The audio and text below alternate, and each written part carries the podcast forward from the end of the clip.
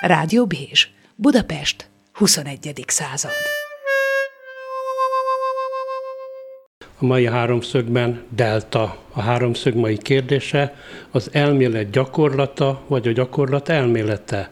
Beszélgető társam Mezei Andrea és Lantos Zoltán. Hát jó estét kívánok, köszönöm, hogy itt vagytok, itt vannak. Hát a deltát azt tudjuk, hogy a fizikában azt a változás jelének szokták úgy alkalmazni, mennyiségre, minőségre, tartalomra, de vajon ez a delta variáns, kezdjük itt mindjárt a közepén, ez itt most hogyan befolyásolja a mi vírus nézőpontunkat? Szóval 13 vagy 16 hónap bezártság után ez most egy kicsit nekem olyan, mint ez a, mint ez a matematikában, ez a kinyitom az első, kinyitom a második, kinyitom a harmadik zárat, és a végén majd kiderül. Ez, ez a bizonyos szabadulós történet. A, a járványt azt értékelhetjük egészségügyi szempontból és virológiai szempontból, megértékelhetjük immunológia szempontjából is, megértékelhetjük azt szerint, hogy milyen társadalmi változás közben ért el minket ez a járvány, és mi az, amit feledősített, felgyorsított, mi az, amivel szembesített minket. Talán érdemes, ha deltáról van szó, és a változásról, meg a változás sebességéről, akkor sokkal inkább arról érdemes beszélni, hogy az a korszakváltás, amiben vagyunk, az mennyire vágott pofon gyakorlatilag mindannyiunkat, hogy az a világ, amiben eddig éltünk, és egy pénzközpontú, fogyasztásközpontú kapitalizmusról szólt, az kiderül, hogy fenntarthatatlan, és valami egész mást kell csinálni. Fogalmunk sincs, hogy mit, de azt látjuk, hogy mást és most ezzel küzd mindenki a világon, hogy megtalálja, hogy mi az a más. Mert azt tudjuk, hogy visszatérni nem tudunk, de azt nem tudjuk, hogy pontosan mi következik. Azt nagyjából tudjuk, hogy mi felé megyünk, de hogy milyen lépéseken keresztül, az küzdelmes. Mi felé és megyünk, Zoli? Mi felé? Hát egy közös, közösségi társadalom, illetve két nagy jövőkép van. Van egy, egy nagyon pessimista, hogy a föld lakosságának 70%-a kipusztul, mert nem tudunk változtatni. Meg van egy pozitív jövőkép, amikor eh, megtanuljuk, hogy hogyan tudunk eh, együtt élni a természettel, eh, hogyan tudunk harmóniába kerülni saját magunkkal. Egyelőre az látszik, hogy, hogy ezt megvalósíthassuk, ahhoz nagyon sokat kell tanulnunk nem lehetetlen, de nagyon sokat kell változtatnunk a pozitív jövőképhez. Igen, de közben, ha veszük a, akár a pafféle felméréseket, interjúkat, foglalkozásokat azokban, az látszik, hogy az emberek, akár az egészségügyben, idéző betegségügyben résztvevők, már pedig, az, már pedig azok elég sokan vannak, mert a szolgáltatást nyújtók, szolgáltatást kapók, meg a hozzátartozók, meg a, szolg, meg a egyéb résztvevő szolgáltatók, ezek mind-mind személyes, egyéni érdekekkel, sérelmekkel, fájdalmakkal, veszteségekkel vannak teli. Jó, hát ebben a pillanatban szerintem a veszteségeket éljük át, tehát most el kell érni az alját valaminek, és ezt személyes szinten mindenki átéli, szerintem a kapcsolataiban, a barátságaiban, de a családi kapcsolatokban is. Tehát szerintem ebben a pillanatban mindenki megszenvedi ezt, és utána lehet fölfelé jönni, ahogy Zoli mondja, és valami újat magunkban kitermelni.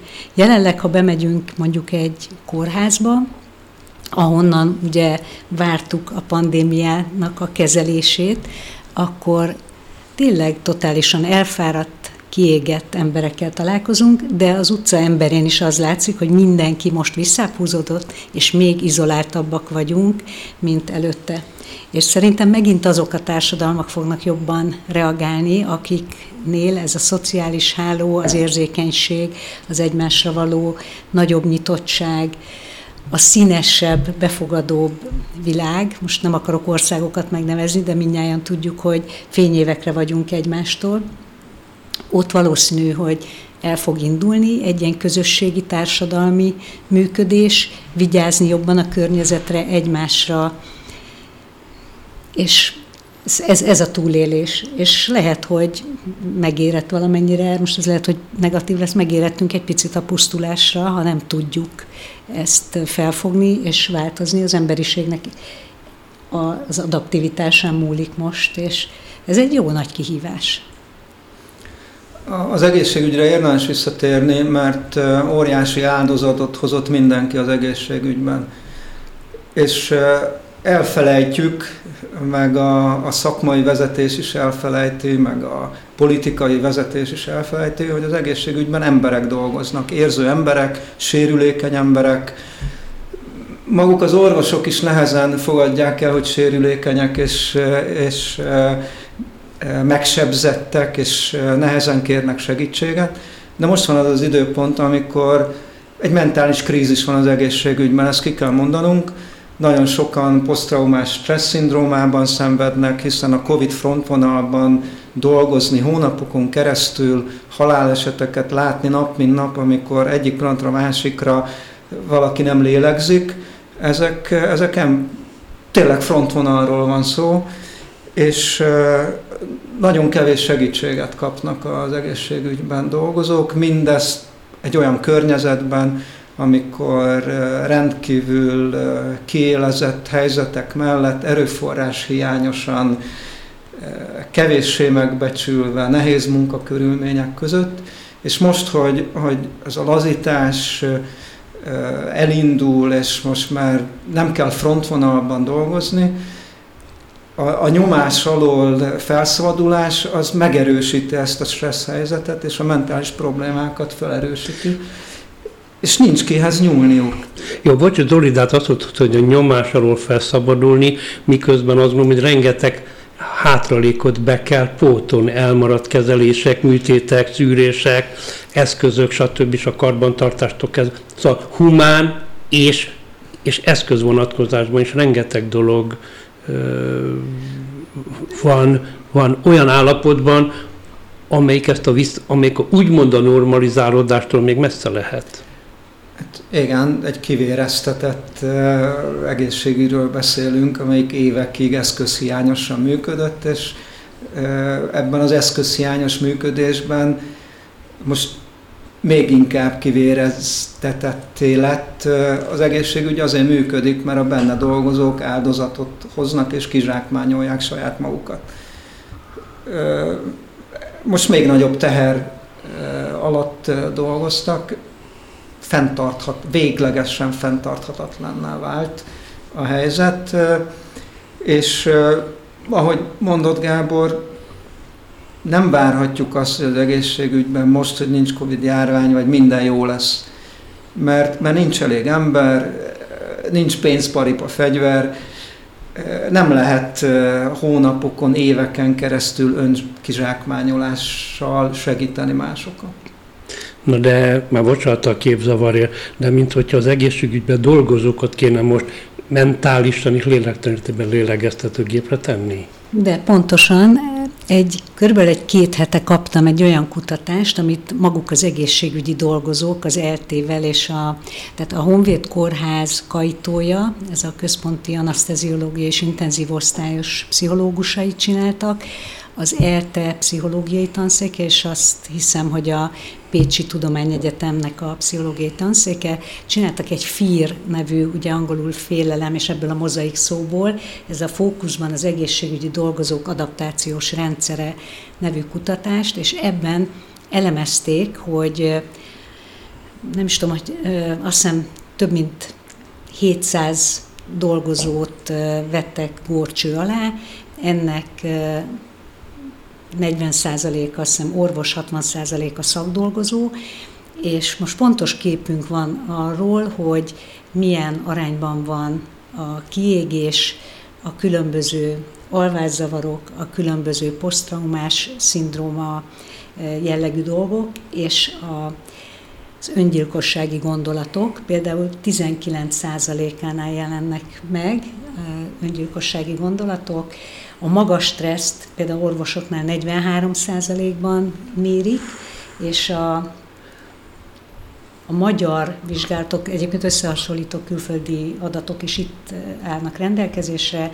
Most 40 és 69 százalék között van az orvosok kiégése, 44 az ápolók kiégési aránya, ez rettenetes magas, de egyébként ez nem volt azért nagyon sokkal jobb előtte se, tehát megvannak azok az adatok, hogy ez hogy nézett ki előtte, csak a különbség az az, hogy összehasonlították, hogy most a Covid alatt szolgálatot teljesítő egészségügyi dolgozók mentális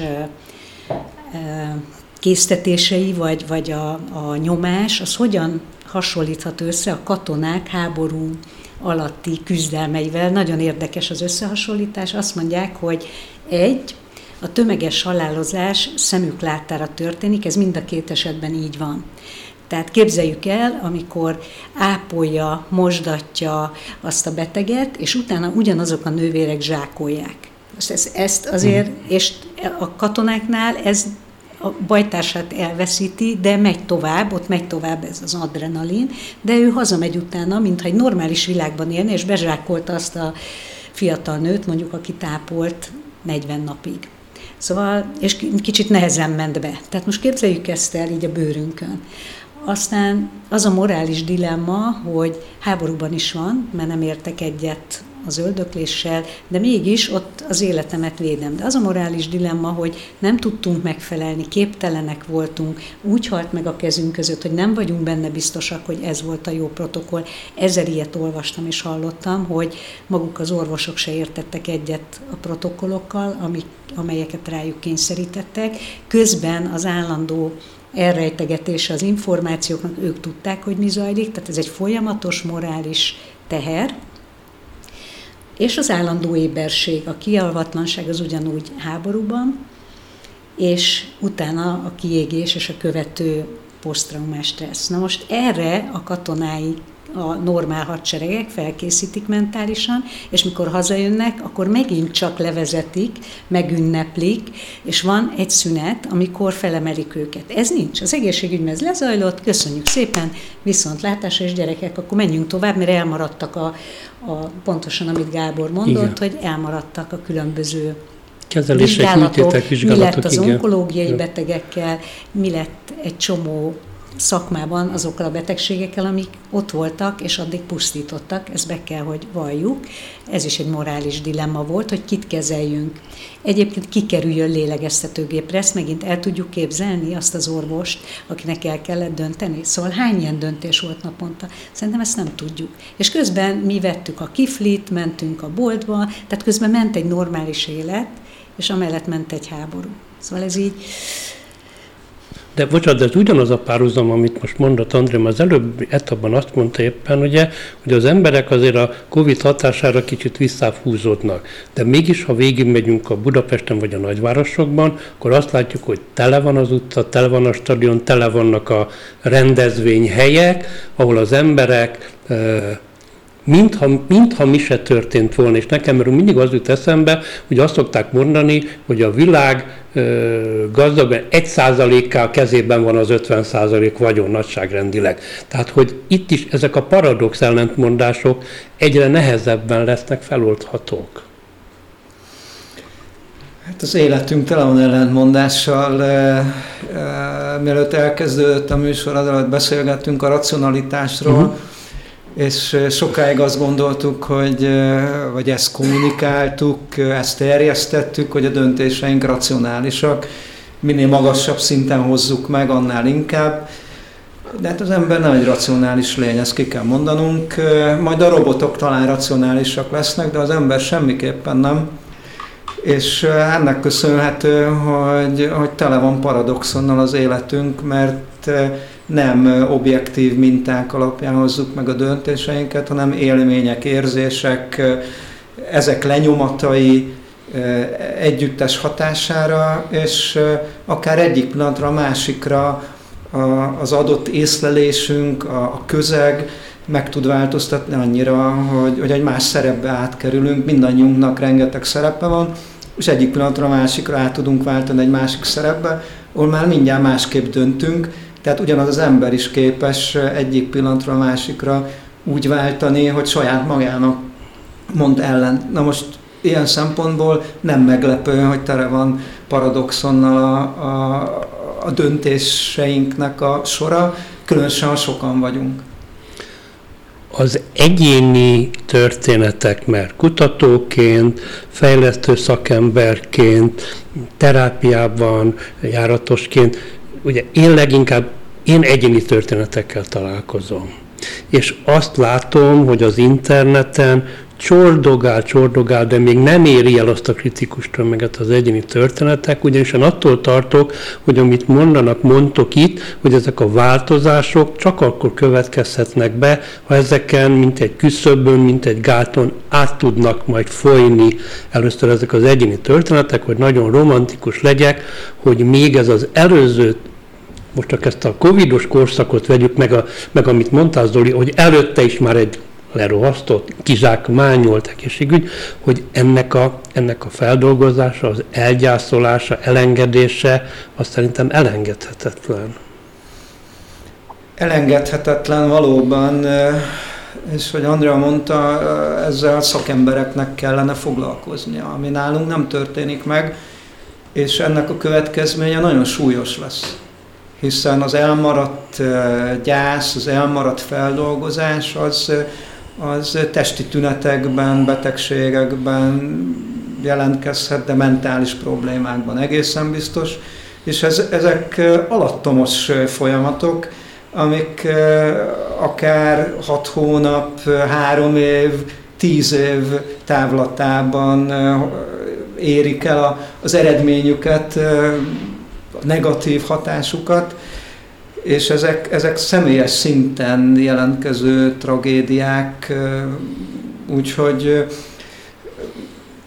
azt kell, hogy mondjam, hogy megkerülhetetlen, hogy, hogy ezzel foglalkozzunk, illetve az egészségügyben dolgozók egy jelentős része kénytelen lesz otthagyni a szakmát, mert nem fogja tudni elviselni azt a közeget, mert egy ilyen trauma után a visszatérő álmatlanság, a posztraumás szindrómá, stressz szindrómának az a következménye, hogy újra és újra, amíg fel nem dolgozza az illető, ezek újra és újra megjelenő traumák visszatérően, rémálmokban. Halálfélelem. Halálfélelem, depressziós gondolatok, ezek szörnyű dolgok, és emellett nem lehet gyógyítani. I- igen, ahogy mondod, mert a pszichológia ezt a krízis lélektan körében úgy mondja, hogy van a trauma, ha ez a trauma nincs jól feldolgozva, akkor jön ez a stressz, és a stressz nincsen kisütve, igen. Tehát ennek a, mert ugye nem csak az élet sója, ahogy Seje mondta, mert annak mondatnak ugye volt egy másik fele is, és, és hogy abból bizony egy nagyon erős krízis helyzet jön létre, és a krízisből nehéz kijönni. Még már szakmai segítséggel is nehéz, mert az már egy 24. óra utáni állapot.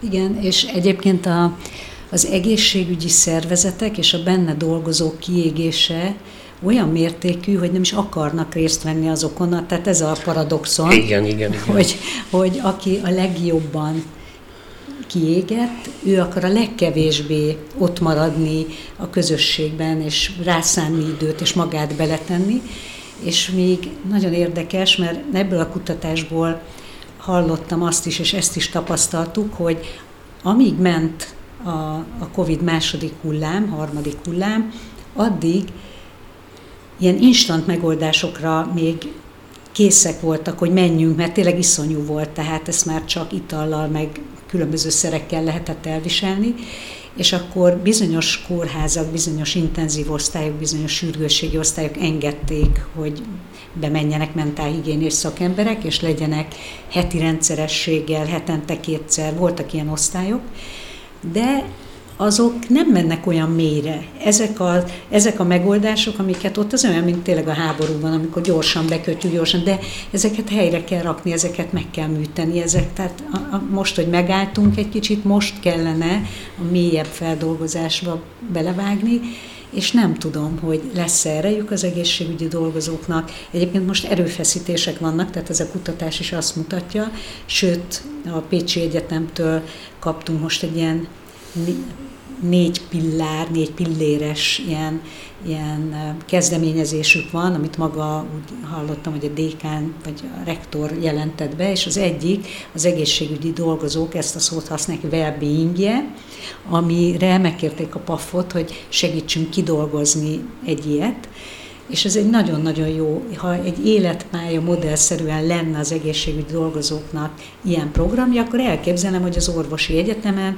elkezdenék azt tanítani, hogy ő hogyan relaxáljon, hogyan hozza magát rendbe, milyen meditációs technikák vannak, hogy legyen a jelenben, hogy tud egy-egy műtét után újra visszarázódni, hogy abból ki kell bírni a hatot anélkül, hogy meghalna, de jelenleg egyébként az orvosoknak és az egészségügyi dolgozóknak az átlag életkora alacsonyabb, mint a magyar átlag életkor. Számban kimutatható az, amiről Zoli beszél, hogy az egyéni tragédiák, ha nem tudjuk földolgozni, nem tudjuk segíteni, akkor azt fogjuk látni, hogy ennek az időszaknak meg lesz egy ilyen következménye. És ez nem magyar sajátosság, ez, ez mindent a világon így, így van. Most érkezett el oda a, a, az egészségügy, hogy elkezd tanulmányokat készíteni, módszereket, eljárásokat arra, hogy, a, hogy felkészítsen mindenkit, hogy emberként, sérülékeny lélekként ezeket a nehéz helyzeteket tudja kezelni, túléljen, és elfogadjuk, hogy minden egészségünkben dolgozó az orvos is ember, akinek a saját lelki egészségével is rendszeresen kell foglalkozni, erre energiát, pénzt kell áldozni. Az egy nemzetközi tendencia, hogy az orvosnők korábban halnak. Ez nagyon szomorú. Ez így van. Jó, de hogy akkor ez nem egy úgynevezett Parkinson törvény effektus, hogy most kezdenek el gyártani terveket, módszertani protokollat kidolgozni, mert azért mindannyian tudjuk, hogy akár az orvostudományban, járványtan, az egy önálló disziplína, könyvtárnyi szakirodalma van, mindenféle rendelkezések vannak, aztán puf, jött a Covid, és minden a feje tetejére állt. Hát ez az egyik része, a másik része az az, hogy hogy a pozitív pszichológia, ez az a bizonyos well-being, hogy mit kell ahhoz nekem tennem, hogy folyamatosan jól érezzem magam, idézőjelben boldog legyek, ennek a, ennek a tudománya, ennek az ismerete, ez néhány évtizedes, nem, nem olyan régi. A pszichológia nagyon sokáig kórállapotokkal foglalkozott, Igen. a betegségekkel foglalkozott, Igen. ahogy indítottál Gábor, betegségügy.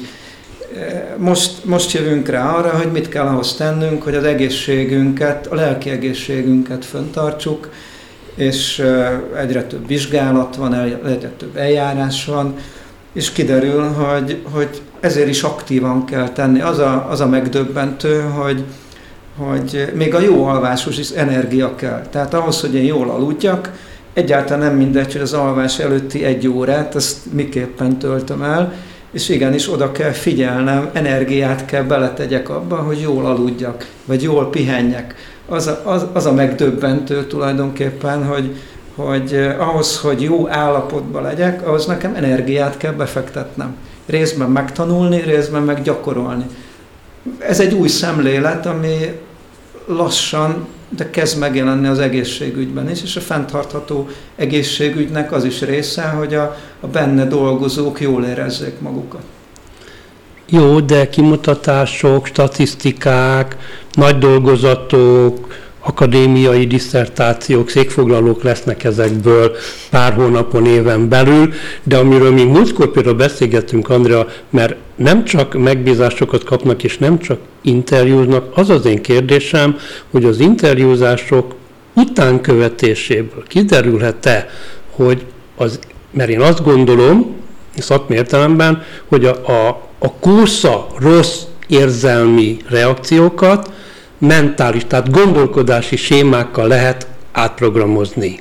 Magyarul mint egy ilyen burkot teszünk rá, szoktam én ezt így magyarázni, hogy mert nyilván az érzelmeért nem tehető felelőssé valaki, de az, hogy milyen cselekvéseket követel, azokért igen. Szóval magyarul, hogy akár a PAF vizsgálatai alapján lehet-e látni, hogy akár az interjúk tartalma, szövegezése, hatása az visszahat-e módosult gondolkodásra. Szóval most az interjúknak nem, azoknak nincs nagy jelentősége. Tehát az interjúk azok, csak azért nem akarom, hogy, hogy azt gondoljuk, hogy az interjú egy olyan beavatkozás, azt szoktuk mondani, hogy ha már beléptünk, már szervezetet fejlesztünk, ilyen nagyképűen így van, így van. mondjuk, de ez így, kicsit így van, mert ugye össze kell kapnia annak az interjú alanynak a gondolatait, hogy ő egyáltalán kimondja, hogy mitől szenved, mi az, amit örül. De ezért maga az interjúzás még nem csinál olyan sok mindent meg hosszú távon. Tehát az, hogy valakinek a gondolkodás módja változzon, és tényleg energiát tudjon tenni a saját jólétébe, az tényleg növelni kell azt a fajta önmagára fordított intelligens gondolkodás, reflektív, folyamatos reflektív gondolatmeneteket, amiben észreveszi, hogy mivel rombolja magát, milyen turzó hiedelmei vannak, rettenetes sok ilyet veszünk észre magunkon, mindenki, aki figyeli, az egyébként naponta elszörnyűködhet, hogy már hány, nem tudom hogy mit írtott volna ki úgy önmagába, amikor vagy hány autós tradírozott volna le. Tehát ezen mindnyáján keresztül vagyunk, és uh-huh. most mindnyáján mosolygunk a kiki a bajusza alatt, hogy, hogy tudjuk, hogy a világ ki lenne írtva gyakorlatilag. Tehát ami az ember fejében megfordul Igen. borzalom, Igen. az... Füs vagy fus? Igen, és, és hogyha Ez erre, az alap. Igen, és ha ezt nem vesszük annyira komolyan, és el tudjuk, és ez a gyakorlat kérdése. Tehát azt szoktam mondani, ugye most idézem magamat, mint valami klasszikust, hogy ami a tréningeken történik, ha az egyszer történik, ha nem égetjük be, ha nem lesz napi gyakorlat abból a jó alvás előkészítő dologból, ha fönnmaradnak a falon ezek jelszavakként, akkor akkor semmi nem történt. Akkor jól elbeszélgettünk, stb. De egyet még hadd mondjak, hogy 61-ben volt a Bálint, ha, szóval, hogy 61-ben kezdődött az, amikor egy pszichoanalitikus, dr. Bálint Mihály elkezdte Mihály, ezeket a csoportokat. Tehát Magyarország ugyanúgy, mint Semmelweis, ugye, Házi a készigénés gyakorlatunk, tehát mi mindenben voltunk valamikor elől,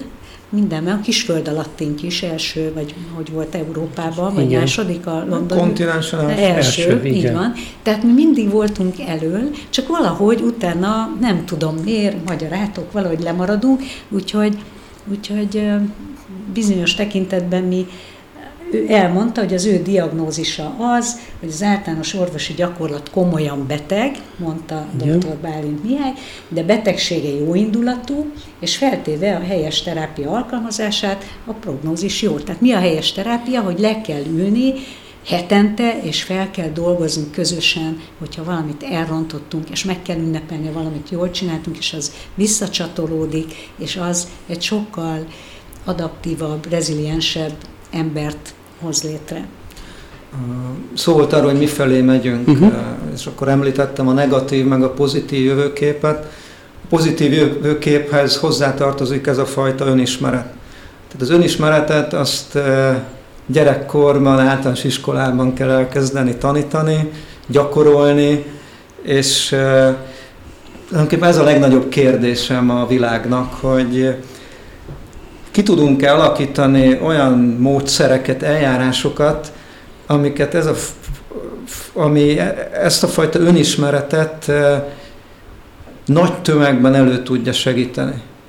Mert tudjuk, vannak tréningek, hosszadalmas pszichoterápiák, művészetterápiás kurzusok, pszichodráma és számtalan módszer, amivel néhány év alatt ezt az önismeretet erősíteni lehet, saját szervezetem, saját testem válaszait megismerem, másokra milyen hatással vagyok. De a társadalomnak, meg az egész világnak nincs ennyi ideje, hogy, hogy ezt ezzel a módszerrel el tudjuk érni. Tehát ha gyakorlati teendőkre fordítjuk le, hogy mit kell csinálni, akkor kidolgozni azokat az eljárásokat, amivel ez a fajta önismeret, ez felgyorsítható széles körben, különböző társadalmi rétegekben elérhetővé válik. Ez kézzelfogható mit jelenthet? Mert pont az a lényeg, hogy társadalmi rétegektől nyilván ez nem független.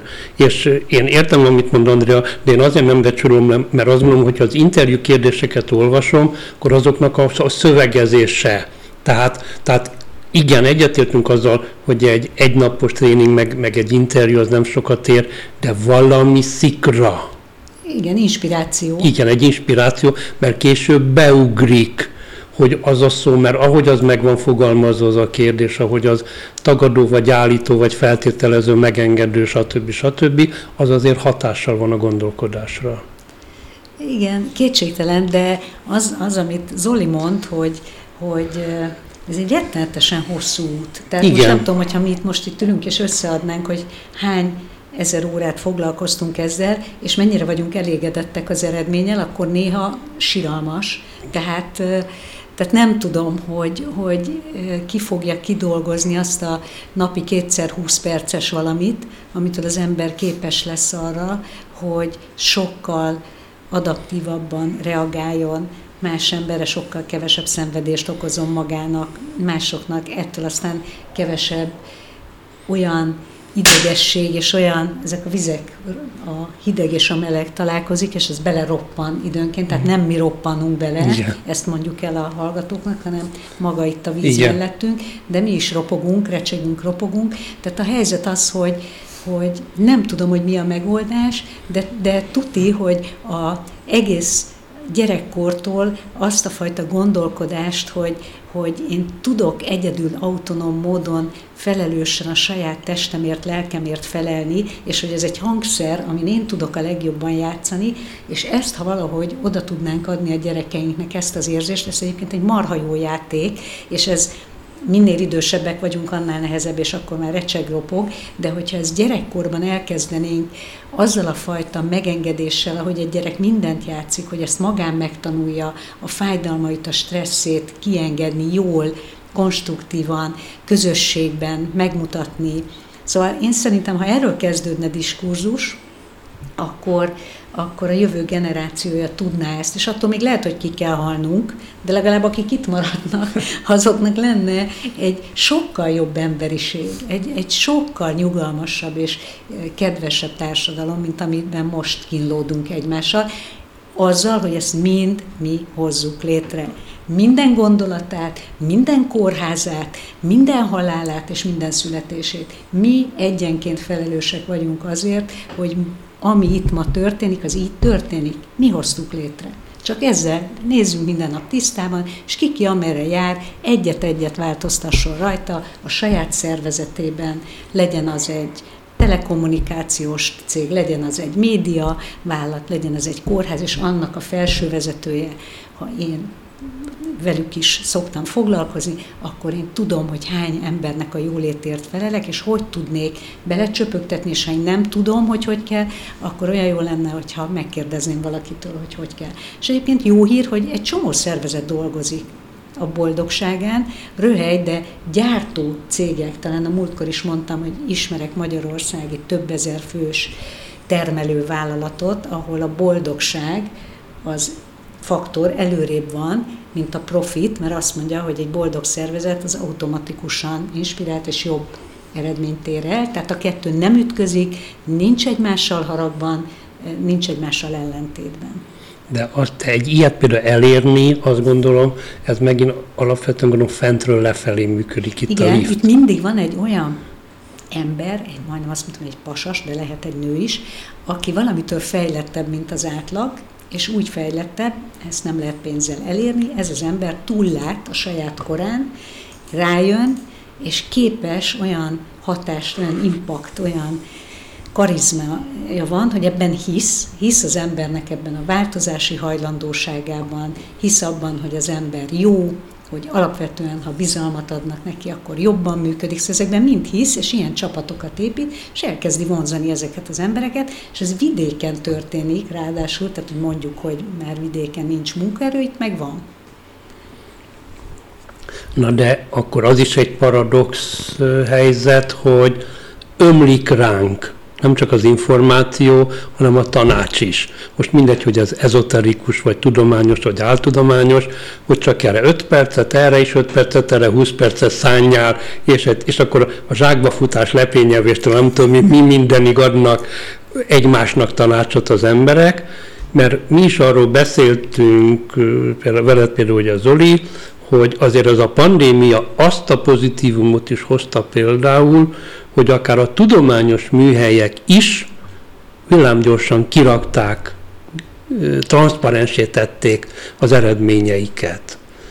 Nem azt mondták, hogy ezen most hosszan ülünk, agyalunk, majd valamikor leközöljük ezt hanem, hanem közkincsé vált.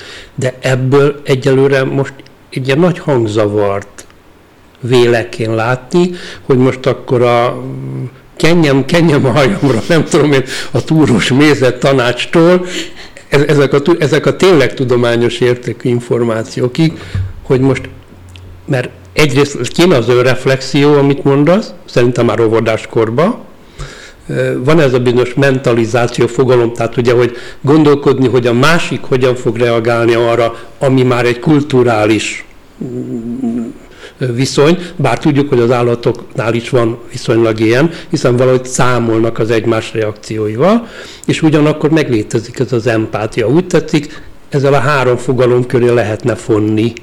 Ez az empátia, mentalizáció, és, és ez a bizonyos önreflexió. De közben meg tényleg ömlik lánk ez a hol szenny, hol meg tiszta víz. Igen, van ez a szörnyű kifejezés, hogy információfogyasztás, ha valóban fogyasztóként eh, közelítünk az információhoz, akkor egy borzasztó kakofónia alakul ki, mert eh, mindent fogyasztani akarunk, és eh, a, várjuk a recepteket, hogy most én ezt elolvastam, megtudom, és akkor így kell csinálni, az nekem jó lesz. És akkor fogok ahhoz hasonlítani, meg ahhoz, ahhoz, ahhoz hasonlítani, ilyen gyors leszek, meg ilyen szép, meg ennyi pasim lesz, meg ennyi nőm lesz, mert ezt látom az Instagramon, és fogyasztom a recepteket. Ez, ez, a, ez a fogyasztó központú társadalomnak a, a kirakat szörnyűsége, eh, ahol ráadásul egy Instagramon, egy Facebookon ma már algoritmusok manipulálnak bennünket, tehát ráadásul még, még nem is valós emberi történeteket fogyasztunk, hanem mesterséges uh-huh. történeteket. Úgyhogy uh, itt uh, valóban az empátia az egyik legfontosabb tényező, hogy visszatérjünk önmagunkhoz, és megtanuljunk hallgatni az érzéseinkre, megtanuljuk, hogy nekünk mi a jó, és bátran fölvállaljuk, hogy ez nekem jó, és nem kell ahhoz hasonlítanom. És ha iskolarendszerben gondolkodunk, akkor a finnek Európában a finnek jutottak ebben a legmesszebb, az ő iskolarendszerük az, amelyik a legjobban kiszolgálja ezt a fajta fejlődést, és ez támogatja a, a gyermekeket abban, hogy a saját ritmusukban, a saját szükségleteik szerint tudjanak fejlődni, és, és hogy egy, egy, egy felnőtt ember is akkor érzi jól magát, ha eredményes, ha sikeres, ha megkapja azt a közeget, amiben, amiben e, tud másokhoz kapcsolódni, és akkor ezért lehet, hogy vannak olyan munkahelyek, amelyek boldogabbak, uh-huh. mert, e, mert az adott vezető vagy megtanulta, vagy rájött arra, hogy ha emberek maradunk, vagy emberek vagyunk, és erre hallgatunk a legjobban, és nem recepteket keresünk, akkor az jobban működik. Úgyhogy a, pandémia során kialakult az infodémia kifejezés is, ez a, ez a rengeteg információ, uh-huh. akár ellentmondó információ. Ez persze nagyon messzire vezet, hogy, hogy mi alapján szűrjük eh, az információkat, és ebben kell egy társadalmi megegyezés, országokon átnyúló társadalmi megegyezés, ami csak érték alapú lehet. És akkor itt visszatérünk ahhoz, hogy mi az érték. Egy munkahelyen mi az érték, egy társadalomban mi az érték. A pénz az érték, a hatalom az érték, a vagyon az érték. Az, hogy én Balira el tudok utazni, vagy, vagy egy fehér pálmafás tengerpartról óránként tudok fényképet kitenni az Insta oldalamra. mi az értéke. Ez, ez meghatározza a jelenünket is, meg a jövőnket is. Igen, de az, amit az Andrea hogy mondott, és nekem is van olyan cégnél való munkám, ahol a munkahelyi vezetők azt tartják elsődleges, primer értéknek, hogy a dolgozók, munkatársak, akár magánéleti mentális állapota az jó értelemben munkakész közeli legyen, ezért lehetőséget biztosítanak opcionálisan, hogy adott időben, mikor ott vagyok, akkor bármilyen helyzetükkel fordulhatnak hozzám, és ott helyben megkapják a segítséget, aminek, ha utatik az árát, és most nem a pénzben, árát, és így értéket képviselnek, azt a munkahely maga állja. Rettenetesen nagy összeget fordítanak azok a sokat szídott multinacionális cégek arra, hogy mentális jólétnek örvendjenek a, a véleményformáló vezetők, és hihetetlen közösségformáló ereje volt például annak látom egy-egy szervezetben, ahol mondjuk valaki, vagy a családban volt egy Covid fertőzött, vagy valaki nehéz helyzetbe került, és az egész közösség ott állt mellette. Ezt lehetett látni, hogy azok a szervezetek, akik ilyenen átestek, és még úgy tudtak összetartóan működni, hogy akkor inkább az utcán sétáltak, tehát ilyen eseteket is tudok, hogy nem lehetett sehova beülni, nem mentek fel egymás lakására, és a vezető ott sétált ezzel az emberrel az utcán, hogy, hogy, hogy valahogy megossza megosszák ezeket a fájdalmakat, akkor ez a közösség, ez életképes, ez életben marad, ez elhiszi. És majdnem minden közösségben, amikor mi szervezetet fejlesztünk, akkor az első, hogy van egy ilyen a mi grundunk, ez a mi grundunk, higgyük el, hogy mi alakítjuk, de a kórházi osztályokon is ezt csináljuk, kiderül, hogy mennyivel nagyobb ráhatása van arra a mikrokörnyezetre mindenkinek egyenként, mint hogy ezt gondolta. Szerintem ezt kell egyébként gerincvelőbe gyúrni, hogy ezt mi alakítjuk, és ha nem tudod alakítani, húzzál el onnan. Ha szenvedsz tőle, szerintem ez a legnagyobb érték az életben, nem a bali, hogy van választásunk, és szerintem mindenkinek van. Aki elhiszi, hogy ő neki nincs, neki sorsa van, és rányomták a bélyeget, és ő azért érzi rosszul magát, mert XYZ miatt, nem tudom, vagy ott kell maradnia, vagy a férje, vagy a nem tudom. Tehát, hogy ez az érzés, hogy be vagy zárva egy helyzetbe, szerintem ez a leges legrosszabb. És az első érték, amit egy szervezetnek vagy egy embernek oda lehet adni, hogy figyelj, akármilyen helyzetben vagy, szabad vagy, ki tudsz jönni onnan. Ha nem vagy koncentrációs táborban, de még ott is hány ember érezte azt a szellemi szabadságot, azok érték túl. Erről szólt a pozitív pszichológia, mint Zoli említett, Edith Éva Jéger könyve, hogy ott is azok érték túl, akiknek tágas maradt a tudatuk, akik ki tudtak repülni onnan, és tudták, hogy bármi történik itt és most velem, nekem jövőm van, nekem utam van, és ez most úgy néz ki, mintha egy sorsom lenne, de közben utam van.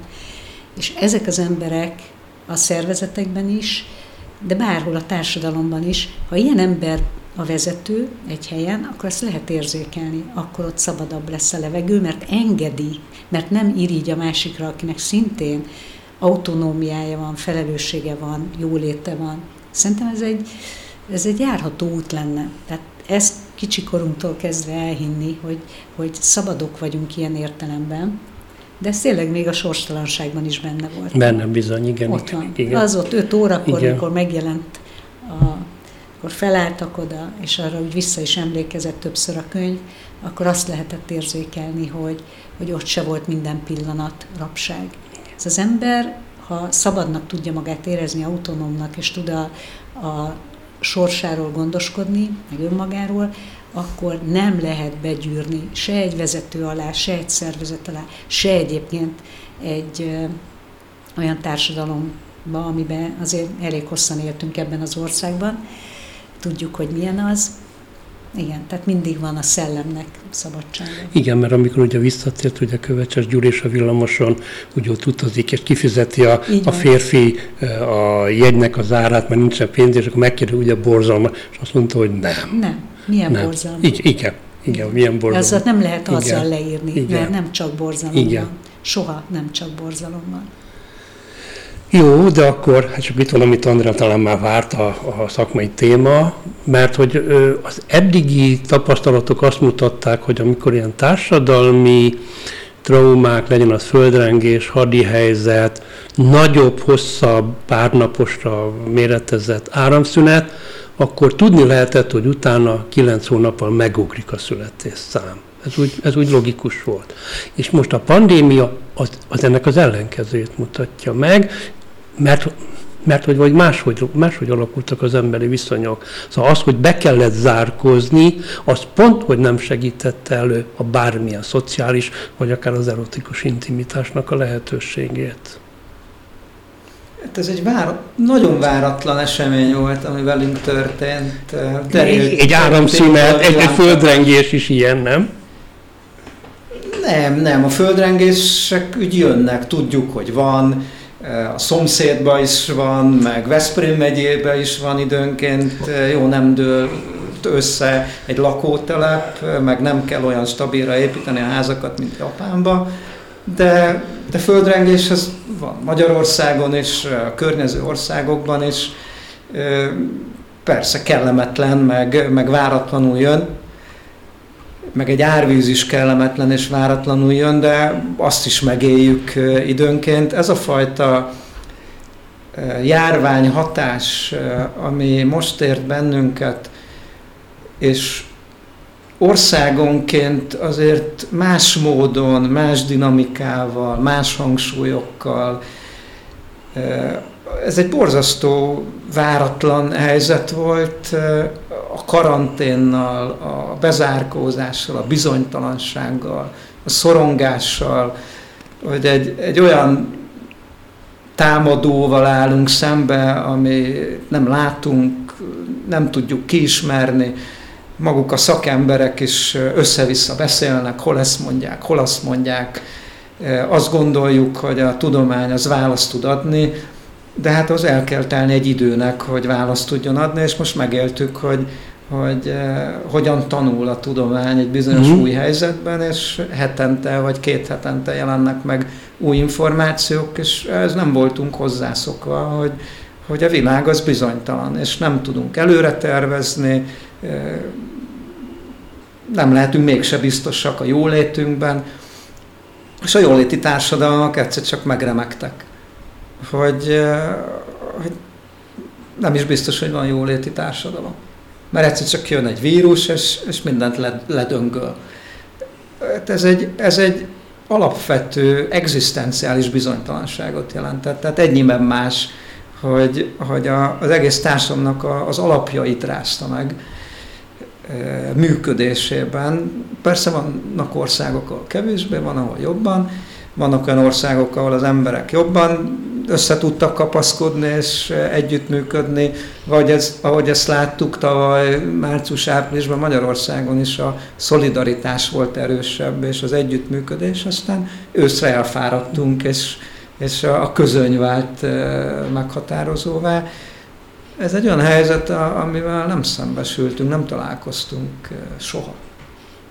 Jó, de akkor visszatérek a, az alaprugóhoz, mert hogy az egyéni történetek kaphatnak-e valahol teret? Túl azon, hogy Facebookon megjelennek ilyen csoportok, nyitott vagy zárt csoportok, mert hogy amiről itt szó van, azok felmérések, interjúk, kutatások, tréningek, és a többi, és a többi, miközben tényleg az emberek az egyéni, az egyéni sors tragédiájuk, az egyéni veszteségeiket nehezen tudják megosztani.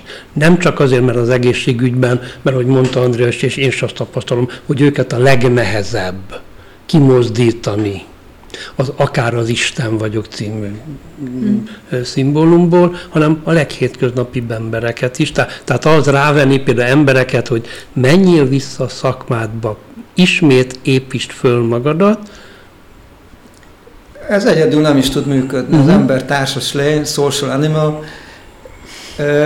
a közösségek, tehát ahogy André az előbb említette, hogy, hogy vannak szervezetek, ahol, ahol a közösség az emberibb, Igen. humánusabb, használjuk ezt a kifejezést. Azzal foglalkozik, ami igazán az emberről szól, még egy munkahelyen is. Most ez családonként is teljesen változó lehet, kis közösségekben, településeken, lakótelepeken, tehát a közösség az meghatározza, a közösség határozza meg, hogy milyen a közérzetünk, és akkor különböző közösségekben vagyunk jelen. Ez a Covid szétverte a közösségek nagy részét, még a családokat is, mert nem tudtak találkozni egymással az emberek, munkahelyeket, ez egy konfliktus helyzetet jelentett, hogy, hogy akkor nem tudnak találkozni. Most meg az a konfliktus helyzet, hogy rájöttek nagyon sokan, hogy otthonról milyen jó dolgozni, és nem akarnak bejárni a vezetők, meg azt akarják, hogy bejárjanak továbbra is. Ez egy, ez egy más típusú konfliktus helyzet. Tehát visszatérve az egyéni történetekhez, mm. nincsenek egyéni történetek. Egyének története van az adott közösségen belül. És az, hogy a közösség milyen megtartó elővel rendelkezik, mennyire humánus, azon múlik, hogy az egyéni történetek megjelennek-e. Ha egy közösség nem humánus, szétesett, akkor nem jelennek meg az egyéni történetek, akkor egyéni magányos küzdelmek vannak. Az meg a leggyilkosabb dolog. Ezt tudjuk különböző felmérésekből, hogy a, a, a magányos emberek korábban halnak.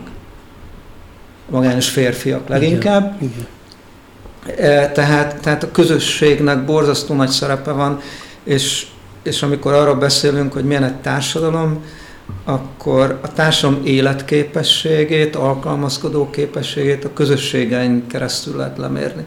És visszatérve akkor a kérdésedhez, hogy az egyéni történetek hogy jelennek meg a közösségekben. És most azért a közösségi média ebben jelenik meg, mert akinek nincsenek személyes közösségei, mm. az rákényszerül, idézőjelben rákényszerül, ez megint csak személyes döntés, tehát nem kényszerül, hanem, hanem azt gondolja, hogy ez, ez a jó döntés. Igen. mindig valami. De, de mégis az egyfajta közösség, és nagyon sokszor tud támogatást nyújtani. Tehát a közösség az rendkívül fontos, és egy közösségnek az állapota az nagyon sokat elmond. Egy szervezetfejlesztő, ez mindig úgy kezdi, hogy meghőmérőzi, csúnya kifejezéssel a közösséget. Milyen állapotban van, és onnan indul. Aztán jön a következő felismerés, hogy maga a közösség felismeri, hogy ő milyen állapotban van, és akkor eldönti, hogy akar-e változtatni, vagy milyen irányba akar változtatni. De, de mindig a közösség a meghatározó. Rádió Bézs, Budapest, 21. század.